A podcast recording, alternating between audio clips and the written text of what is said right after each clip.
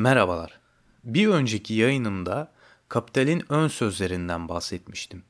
Bu yayınımda ise Kapital'in birinci cildinin birinci bölümü olan meta analizinden bahsedeceğim. Yani hep birlikte gözümüzün önünde olan malların hikayelerini izleyeceğiz. Bu cilt kapitalist sistemimizin üretim kısmını ele alacak. Öncelikle yapmamız gereken kitap hakkındaki bütün önyargıları bir kenara bırakmaya gayret edip bu hacimli kitabın mimari gücüne ve şaşırtıcı özelliğine odaklanmak olmalı. İşimizse Marx'ın anlattıklarına odaklanmak olacak. O acaba artık alıştığımız, hepimizin zorunlu sonuçlarına katlandığımız, hızlı, akışkan, durmayan, duramayan, anlaşılmazlıklarla ve gizemlerle dolu, kapılı verdiğimiz, doğduğumuzda dahil olduğumuz, sadece krizlerde sorguladığımız kapitalist sistemimiz hakkında nasıl bir hikaye sunacak?''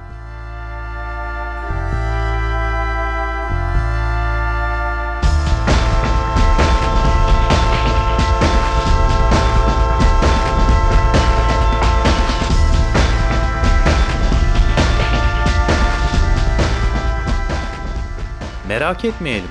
Kitabın bahsettiği her şey bizzat gözümüzün önünde olan şeyler. Bu deneyim şaşırtıcı derecede gözümüzün önünde olan nesnelerin işleyişlerine sanki bir mikroskopla bakmak gibi. Gözümüzün önünde olan malların kendi süreçlerine ve birbirleriyle ilişkilerindeki çıkmazlarla karşılaşacağız. İşin en şaşırtıcı yanıysa bütün bunları biz yarattık. Fakat onlar artık üzerimizde daha etkili.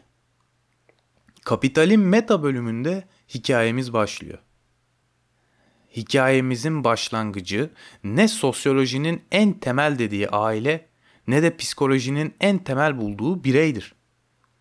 Hikayemizin en temel başlangıç noktası meta yani maldır.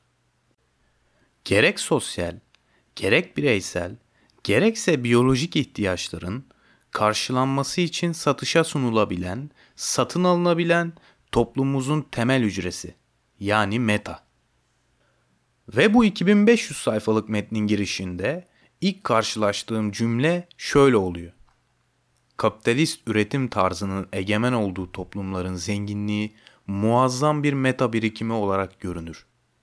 Kapitalist üretim tarzının egemen olduğu toplumlar. Evet aklımdan geçirebiliyorum bunu. Çin, Amerika, Güney Kore, Japonya, İngiltere, Almanya vesaire bolca var. Hatta kendi ülkem bile bu büyük pazara dahil olmaya gayret ediyor. Muazzam bir meta birikimi. Evet, etrafa da bu gözle bakabilirim. Evimdeki eşyaların hepsi bir yerden alınmış. Üstümdeki kıyafetler de dahil. AVM'ler dediğimiz tüketim sanayilerinde bu yığınlar halindeki bolca metaları görebilirim mesela.'' Hatta otobüs dönen taşıma aracını birçok malın bir araya geldiği yığın alet olarak görebilirim. Telefonum ve telefon uygulamalarım da bir metadır. Burada Marx'ın dikkat çektiği şekilde dünyaya odaklanabilirim yani. Fakat cümlenin sonunda şöyle bir ibare var. Görünür. Muazzam bir meta yığını olarak görünür diyor. Muazzam bir meta yığınıdır demiyor. Yani bu şöyle demek değil. Gördüğün bu kadar işte. Böyle olsaydı arkasında 2500 sayfa olmazdı bu metnin. O halde şöyle demek istiyor. Onları genel olarak gördüğün bu şekilde olabilir. Fakat bunlar yalnızca sonuçları. Yani bu gördüğünün ardılı fazlası mevcut. Evet Marx sonuçtan başlıyor demiştik. Bu yüzden beni ilk olarak son tahlilde görünenle karşı karşıya getirir. Bu en son aşamadır ve bu yüzden ilk gördüğüm budur der. Her tarafına baktığında gördüğün ve hatırlamadığın malların bu kadar çok olmasına dikkat kesil diyor. Öyleyse biz de dediğini yapalım. Şimdi herhangi bir metaya bakalım. Mesela ben önümdeki kahve fincanıma bakıyorum. Marx devamında şöyle diyor. İster midemden geçsin, ister hayalimden. Metalar türlü ihtiyaçları karşılamaya yöneliktir. Yani fincanımın, yani metanın en basit özelliğinden metanın ihtiyacı karşılamaya yönelik bir değeri olduğundan bahsediyoruz. Devamında şöyle diyor. Bir şeyin yararlılığı onu kullanım değeri haline getirir. Ama bu yararlılık belirsiz bir şey değildir. Meta'nın fiziksel özellikleriyle sınırlı olduğu için o metadan ayrı bir şey değildir. O halde metaların ihtiyaçları karşılamaya yönelik değer özelliğine kullanım değeri diyoruz. Kahve fincanımın kahve hacmi, porseleninin desenleri benim ihtiyacımı karşılıyor. Başka bir şeye bakmama gerek yok. Elimdeki herhangi bir malın sadece niteliklerine bakarak onun kullanım değerini bulabilirim. Çünkü zaten ihtiyaçlarımızı karşılayan her mal bizim için bir kullanım değerine sahiptir. Bunlar toplumsal biçimin ne olursa olsun maddi zenginliğin özüdür diyor Marx. Yani en temel başlangıç noktamız metanın kullanım değeri olmasıdır. İncelemek üzere olduğumuz toplum biçiminde bunlar ayrıca değişim değerinin maddi taşıyıcılarıdır diye de devam ediyor. Şimdi malın diğer bir özelliğine geçiyormuşuz. Değişim değeri. Kullanım değeri olmadan olamayan bir değermiş bu. Değişim değerini yani piyasa değerini başlangıçta bana aynı kullanım değeri gibi metama yani fincanıma bakarak bulabilirmişim gibi görünür. Çünkü onu marketten almışımdır ya da kendim yapmışımdır. Fakat yakından baktığımda öyle değildir. Bu piyasa değeri dediğimiz şey elimdeki fincanın orasına burasına bakarak bulabileceğim bir şey değil. Fakat internete girip ikinci el eşya satılan siteleri açıp kahve fincanımın değişim değerini yani piyasa değerini bulabilirim. Değişim değeri ya da piyasa değeri elimdeki fincanımı başka bir metayla değiştirebilme olanağı sağlar bana. Bu onun piyasadaki değeridir. Etrafımda birçok meta vardır ve bunların her biri değiştirilebilir. Fincanım bir tane French press eder diyelim. Ama French press ile fincan birbirinden farklı özelliklere sahip iki ayrı metadır. Bunlara nasıl birbirine eşit diyebiliyorum? Yani neye göre fincanım bir tane French press eder? Her meta kullanım değeri açısından birbirinden farklı özelliklere sahiptir. Bu yüzden özellikleri bakımından eşitlenemezler. Eşit değillerse değiştirilemezler. Burada Marx şöyle diyor. Metaların değişimi kuşkusuz kullanım değerinden tamamen soyutlanarak karakterize edilen bir iştir. Evet öyledir. Herhangi bir metadan bahsederken bunun değeri nedir ki? Ya da bunun değeri bu kadar etmez. Emeğinin karşılığını alamadın mı? Gibi konuşmalar yaparken metanın piyasa değerinden bahsediyoruzdur. Kullanım değerinden değil. Yani kahve fincanımın güzelliğinden, nasıl bir ihtiyacı karşıladığından ve hacminin büyük olmasından bahsetmem. Ne kadar değeri olduğunu sorarım. Yani kullanım değerini ortadan kaldırdığımızda geriye kalan şey değerdir. Ve biz onun sayısal yani niceliksel büyüklüğünü sorarız. O halde benim fincanımla French presimin değerlerinin eşit olup olmadığını görebilmem için ortak bir özelliğe ihtiyacım var. Yani onlar eşit midir? Ya da hangisi hangisinden daha değerlidir? Burada Marx şöyle der. Peki öyleyse değerin büyüklüğü nasıl ölçülecek? Besbelli malın içerdiği değer yaratıcı özün yani emeğin niceliği ile ölçülür. Ve emek zamanın ölçütü de hafta, gün ve saat olarak ifade edilir. Emek dediğim şey doğadaki herhangi bir şeyi alıp kendi bilgim, teknolojim doğrultusunda onu bir meta haline dönüştürmemdir. Zamansa bunu ne kadar sürede yaptığımdır. Yani fincanımın değeri onun mevcut teknoloji ve bilgiyle ne kadar sürede dönüştürüldüğü yani emek harcandığıdır. Şöyle denilebilir ki mesela benim domates bahçem var ve bunu piyasaya sürmek istiyorum. Ama iş bilmediğim için ve teknolojim zayıf olduğu için derim ki ben domatese fazla emek sarf ettim ki e, piyasa değeri yüksek olsun. Böyle bir şey mümkün değildir tabii. Çünkü piyasa değeri dediğimiz şey toplumsal gerekli emek zamanın bir ortalamasıdır. Yani piyasa değeri daha soyut bir ortalama değerdir. Çin malı kaliteli ve ucuz bir telefon markası düşünelim. Neden hem kaliteli hem de ucuzdur? Çünkü toplumsal olarak gerekli emek zamanı kısadır da ondan. Mesela endüstriyel tarımın geliştiği yerlerde artık bir dönüm araziden bir buçuk ton buğday alınabiliyor.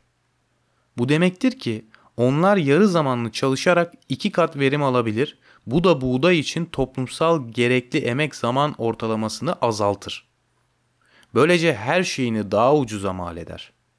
Bizim gibi tarımın geri kaldığı ülkelerde ise buğday üreticisi iki kat emek harcar ve buğdayın yarısını elde eder. Maliyeti de daha fazla olur. Bu yüzden daha pahalıya satmak zorundadır.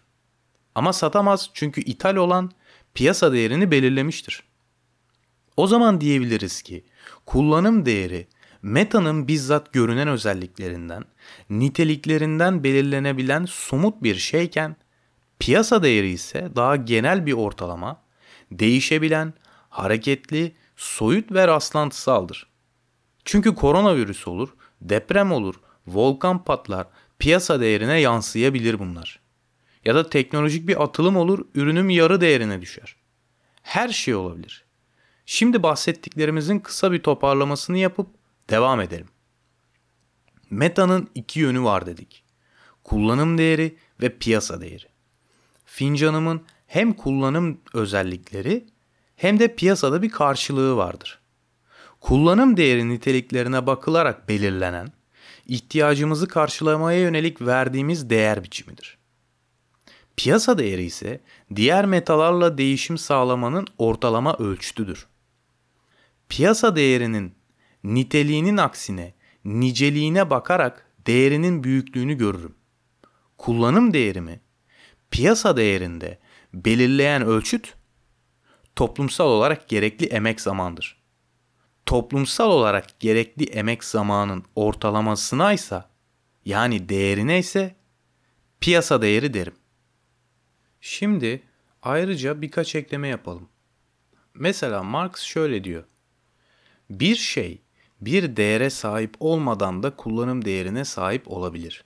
Yani ölçebileceğimiz bir değer yoktur fakat kullanım değeri vardır. Yani değer gerekli emek zaman sarf etmeden de bir şeyin kullanım değeri olabilir. Meta'nın değerini belirleyen harcanan emek zamandır. Fakat mesela işlenmemiş toprak, mesela güneş, akarsu, hava. Bunları alıp dönüştürmek için herhangi bir çaba sarf etmem fakat kullanım değerleri vardır. Bunlar kullanım değerleridirler fakat meta değildirler. Yararlıdırlar, ihtiyaçlarımızı karşılarlar fakat insanın emeğine bağlı olmadıkları için meta değildirler. Ya da bir şeyde insan emeği olabilir. Aynı zamanda bir kullanım değeridir ama yine de meta olmayabilir. Mesela kendime domates üretiyorum. Piyasaya sürme gibi bir derdim yok. Zaten sadece bana yetiyor. Bu da meta değildir. Ayrıca bir de şu var. Emek olabilir. Fakat başkalarının ihtiyacını karşılamıyorsa bu da meta değildir. O halde diyebiliriz ki meta başkaları için üretilen kullanım değerleridir. Eklememiz bittikten sonra elimde kullanım değeri ve piyasa değerinin karşıtlığı ve onların ilişki kurabilmelerini sağlayan bir de toplumsal olarak gerekli emek zaman dediğimiz değer var. Elimizdeki diyalektik şimdilik bu kadar. Akla hemen Ricardo gelebilir. Evet gelmesi normal. Neredeyse aynı fakat hikayemiz daha bitmedi. Şimdi birazcık daha derine iniyoruz. Marx şöyle devam ediyor. Uyarıyorum. Uzun bir alıntı geliyor. Bu alıntıyı tümüyle söyleyeceğim. Ee, buraya dikkat edelim. Kullanım değerinin yaratıcısı olarak emek, yararlı emektir. Bütün toplum biçimlerinden bağımsız olarak insanoğlunun varlığı için zorunlu bir koşuldur. Bu ezeli ve ebedi doğal zorunluluk olmaksızın insan ile doğa arasında madde alışverişi ve dolayısıyla yaşam olmazdı. kullanım değerleri, ceket, keten ve benzeri yani metaların madde olarak varlıkları iki öğenin birleşiminden meydana gelir. Madde ve emek. Bunlar üzerinde harcanan yararlı emeği kaldırırsak geriye insanın yardımı olmaksızın doğa tarafından konmuş olan maddi tortu kalır. İnsan ancak tıpkı doğanın yaptığı gibi iş görür, yani maddenin biçimini değiştirir. Burada Marx insanın genel olarak doğadan farklı bir iş yapmadığını söylüyor. Her şekilde zaten madde farklı biçimlere bürünür. İnsanın en temel hayatta kalma şekli ise emeğiyle doğadaki maddeleri kendi ihtiyaçlarını karşılamak için dönüştürebilmesidir. Bu yüzden kullanım değeri toplumun en temel yapısıdır. Fakat emeğin sonucu olan kullanım değeri toplumun en temel yapısıdır, doğanın değil. Maddi servetin babası emekse anası da topraktır diye devam ediyor Marx. Artık ele aldığımız metanın değer bakımından iki yönlü kullanım değeri, değişim değeri ve bu iki değerinde çelişen kısımlarının ortak bir değer ölçütünde çelişkilerinin hafifleyebildiği, toplumsal olarak gerekli emek zamanı yani değeri olduğunu gördükten sonra diyalektiğinin bir tık sonraki haline bakma zamanımız geldi. Meta'nın değerinin nasıl sayısal anlamda ölçülebileceğini, bununsa toplumsal olarak gerekli emek zamanla yapılabileceğini diyebiliyorsak, yani metayı yapmaya yönelik harcanan emek, değeri belirler demişizdir. O zaman değeri emek belirliyorsa emeğin de iki yönü olmak zorundadır. Bunlar soyut emek ve somut emektir. Somut emek bizzat bir üretim yaparken harcadığım emektir. İster domates üreteyim, ister yazılım. Ne olursa fark etmez. Ürünümü üretirken sarf ettiğim emek zaman somut emeğimin değerini belirler. Fakat soyut emek öyle değildir. Bu toplumsal olarak gerekli emek zamanımın ortalamasıdır. Yani bütün bu somut emeklerin bir ortalamasıdır soyut emek. İnsan türünün emeğinin genel değeridir yani. Ürettiğim somut emeğimi soyut emek için üretirim. Somut emeğim ancak soyut emekte yani piyasada bir değer ifade eder. İşin daha korkunç tarafı ise somut emek gözlemlenebilir olsa bile soyut emek tam anlamıyla gözlemlenemez. Mesela koronavirüs çıkmadan ben salgın hastalıkların hangilerinin piyasayı ne düzeyde etkileyeceğini ve bunun gibi birçok değişkeni nereden bilebilirim? Burada Marx'tan hayati bir alıntı yapmak zorundayım. Tümünü alamayacağım ve e, bakmanızı önermekten başka yapabileceğim bir şey yok. Merak etmeyelim, anlatacakları üzerinde duracağız. Sayfa 62'de şöyle bir şey diyor. Maddenin tek bir atomu bile değer olarak meta nesnelliğinin bileşimine girmez. Bir metayı kendi başına elimize alıp istediğimiz kadar evirip çevirelim. Onu değere sahip bir şey olarak kavramak imkansızdır. Ama metaların değer sıfatıyla nesnel bir niteliğe sahip olduğunu hatırlar ve niteliklerini yalnızca türdeş bir toplumsal özü yani insan emeğini ifade ettikleri sürece kazandıklarını göz önünde bulundurursak değerin ancak metanın meta ile toplumsal ilişkisi içerisinde kendini gösterebileceği sonucuna kendiliğinden ulaşmış oluruz. Diyor ki metanın değeri dediğimiz toplumsal gerekli emek zaman bir atom gibi maddi bir şey değil o halde. Piyasa değeri ve piyasa değerinin emek yönü soyut emektir dedik.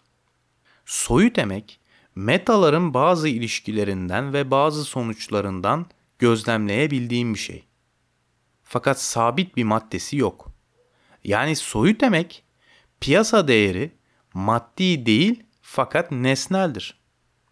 Çünkü metanın değer ölçütü dediğimiz toplumsal olarak gerekli emek zaman belli maddelerden yola çıkarak işlemez. Teknolojik gelişim, ihtiyaçlar birçok etkenle değişkenlik gösterebilir. Soyu demek piyasa değeri ilişkilerine bakabilmemiz açısından nesnel fakat belirli maddeleri olmadığı için maddi de değil. Yani mesela koronavirüs döneminden piyasamız çok etkilendi. Piyasayı koronavirüs çok etkiledi diyebiliriz. Fakat piyasanın temel belirleyicisi koronadır diyebilir miyiz? Tabii ki de hayır. Deprem de olabilir ya da volkanik patlama da. Olmayabilir de. Mesela şu an hali hazırda dünyadaki malların toplamını 3 kere satsak borcumuzu ödeyemeyeceğimiz düzeyde küresel borcumuz var. Bu borç kime? Bilmiyoruz. Bu yüzden piyasa değerinin yani soyut emeğin sonuçlarına ve ilişkilerine tanık oluruz tabi. Fakat maddi bir temele oturtamayız. Çok enteresan değil mi? Bir pozitivistten beklenemeyecek bir laf. Beklenemeyecek bir laf çünkü Marx pozitivist değil de ondan. Marx'ı pozitivist diye anlatan birçok kitap ve kişi duydum. Neyi baz aldıklarını ise hiç anlamadım. Biz konumuza dönelim. Artık neler ele alındığına dair kafamızda bir şema oluşturabiliriz. İlk olarak metaların değer bakımından iki yönlü karşıt özelliklere yani kullanım ve değişim değerleri olduğunu gördük.